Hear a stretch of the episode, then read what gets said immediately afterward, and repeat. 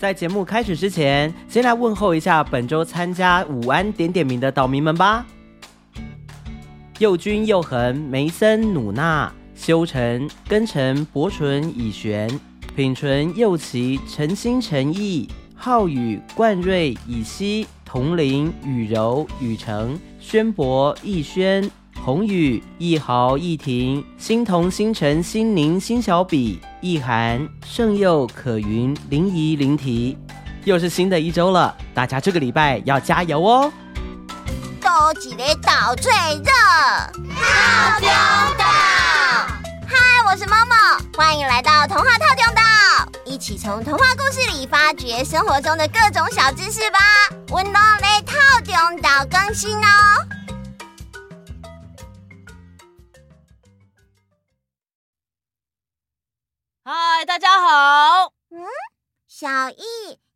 很高兴的样子耶。当然喽，因为终于可以回学校上课了。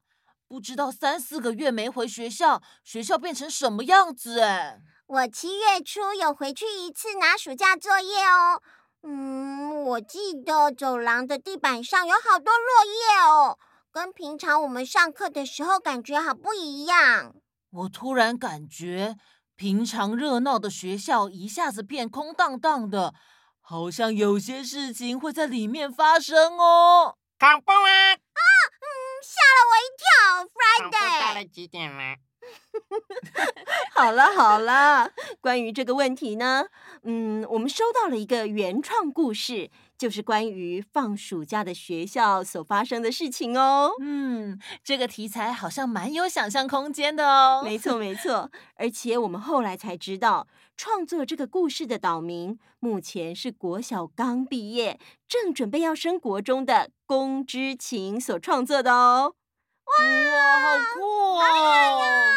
所以由他来写国小的故事，一定是更加生动。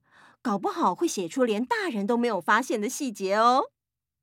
这个故事就是从放暑假的那天开始说起的。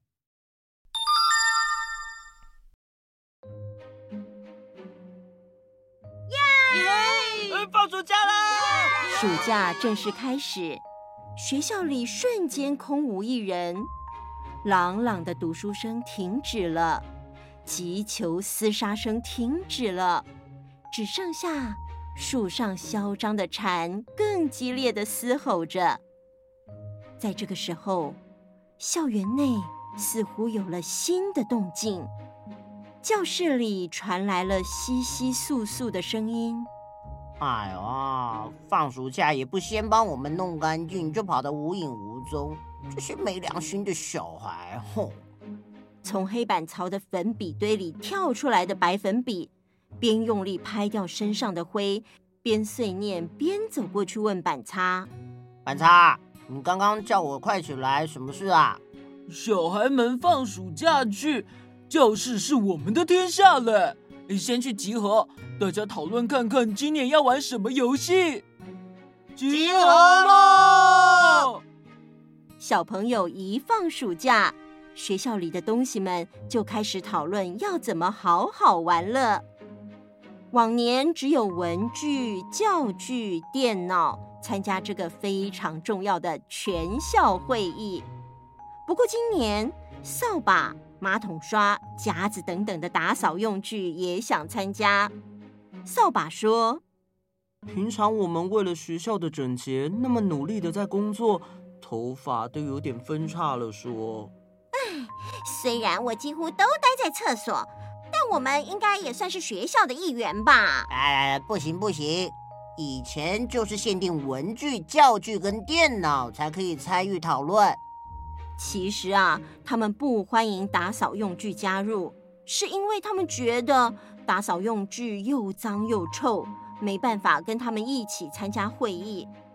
不过，当他们正要召开大会时，却有一坨灰灰的东西快速穿梭。把大家吓得跳了起来。这时，铅笔大喊：“啊，是老鼠！好多的老鼠啊！”啊！文具们吓得到处躲藏。哎，为什么大家会那么害怕呢？因为，嗯，这群饿坏的老鼠会啃木头做的东西。嗯，桌子哥哥，我们该怎么办？哎呀，我我们动作不灵活，跑得没他们快。哎呀，一只妹妹，我们束手就擒吧。如果老鼠真的要咬我们，也只能让他们咬了。桌椅眼看就要被老鼠乱咬一通了。不过就在这个时候，扫把突然从扫橱柜里冲了出来。你们这群可恶的老鼠，到底要破坏物品到什么程度？看我的厉害！喂，什么东西长那么高那么大只啊？虽然扫把柄也是用木头做的，不过它非常勇敢的挺身而出，希望能吓退老鼠们。老鼠很少遇到这么大只的工具，所以一时吓住，往后退了几步。老鼠仔细一看，发现扫把、拖把也都是用木头做的，便哈哈大笑了起来，说：“ 你们这群不自量力的家伙，你们想被我们啃到面目全非吧？塑胶制作的马桶刷和铁制的夹子，看到扫把可能有危险，便站出来说：“哼，来呀，我们不是木头做的，一定可以打败你们。”躲在一旁的文具看了，发现扫除用具们都好勇敢，为了保护大家，挺身而出。所以，一些不是木头制作的文具，像是尺啦、圆规啦，也都站了出来，跟老鼠宣战。在一番激烈的混战后，他们终于成功的驱赶老鼠，而且因为这样，呃，各位扫扫扫除用具朋友，之前排挤你们是我们的不对。你们是我们的英雄，我们也郑重邀请你们参加这次的全校会议。就这样，所有留在学校每一间教室的文具、玩具、用具、教具和电子用具，当然包含了扫除用具们，都参加了这场一年一度的大会。究竟由学校里辛苦的各种工具所召开的全校会议，大家会发表什么意见？据说文具里有一场激烈的争斗即将展开，看似和乐融融的校园又会发生什么事呢？我们下次待续。哇，这个故事前面虽然短短的，但是好好玩，好酷哦！原来在我们放暑假的时候，学校里可能会发生这么神奇的事，好期待接下来的发展哦！嗯，哈哈，啊，我突然有一个问题，每次听到蝉叫就知道夏天到了，可是为什么蝉只在夏天叫呢？而且很神奇哦，不知不觉在某一天就听不到蝉的叫声了。嗯，我从来没有在冬天听到蝉叫耶。嗯，我先问你们一个问题：如果夏天才听得到蝉叫，你们猜猜看，一只蝉的寿命有多长呢？嗯，应该只有几个月吧。哦，我知道。我知道蝉是完全变态的昆虫，所以如果加上幼虫期的话，我猜最多一年。这个答案呢、啊，会出乎你们的意料之外哦。一只成年的蝉虽然只有一个夏天的寿命，但是从一颗卵在土里孵化开始算起，一只蝉的寿命最少有一年。不同品种的蝉有三五年不等的寿命。美国有一种蝉，甚至会在土里面度过十七年的幼虫期。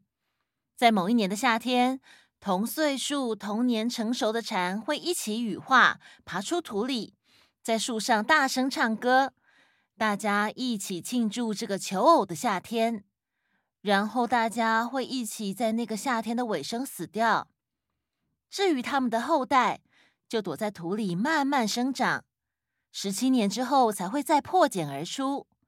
所以那个区域的蝉十七年才叫一次哦。啊，我觉得，嗯，这听起来虽然很浪漫，但却有点悲伤耶。它们真正活跃的生命虽然有点短，但它们也尽力完成被赋予的传宗接代的任务，还有大声唱歌展现自我。这是大自然奇妙的地方，对我们人类来说，也可以从中学习到要珍惜时间这件事哦。嗯，我知道了。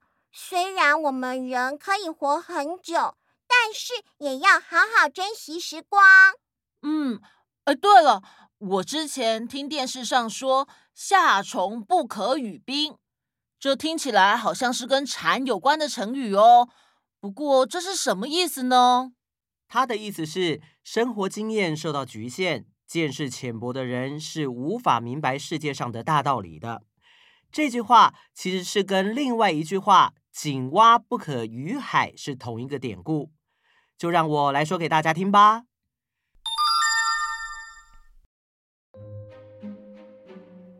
从前，从前，有一年下了很多的雨，黄河水涨得很高，汹涌的一直往下游流去。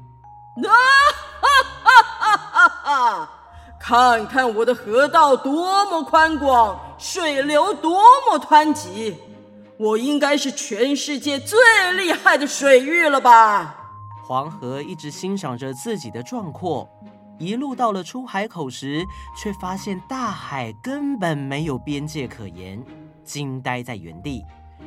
渤海就对黄河说：“年轻人，你听过井底之蛙吗？”“啊，呃，没有。”“住在枯井里的青蛙，因为从来没有出过井，所以以为世界只有一口井这么大。”甚至以为天空是圆形的，他根本无法了解天空是无边无界的，而且因为没看过大海，所以也无法想象大海有多辽阔。是，您说的没错。至于一只只有一个夏天寿命的昆虫，因为活不到冬天。所以他永远无法理解冰跟寒冷是什么东西。他以为这个世界只有炎热一种气候。渤海说的很深奥，但其实他的意思是：如果我们没有机会去多看、多听、多了解，见识就会变得短浅，眼界会变得很狭隘，无法理解这个世界有多么的壮阔浩瀚。哦，原来如此。像我们这样每次都互相讨论、吸收各种知识，就不会变成井底之蛙了。嗯，Friday，嗯，我们要一起进步哦，不可以变成住在井里面的小青蛙，打勾勾。好啊，快点帮我更新。那我们就先在这里跟大家说拜拜喽。我把精彩的部分留到下次的故事，大家要记得收听哦。祝大家返校开学顺利！那我们下次见，拜拜。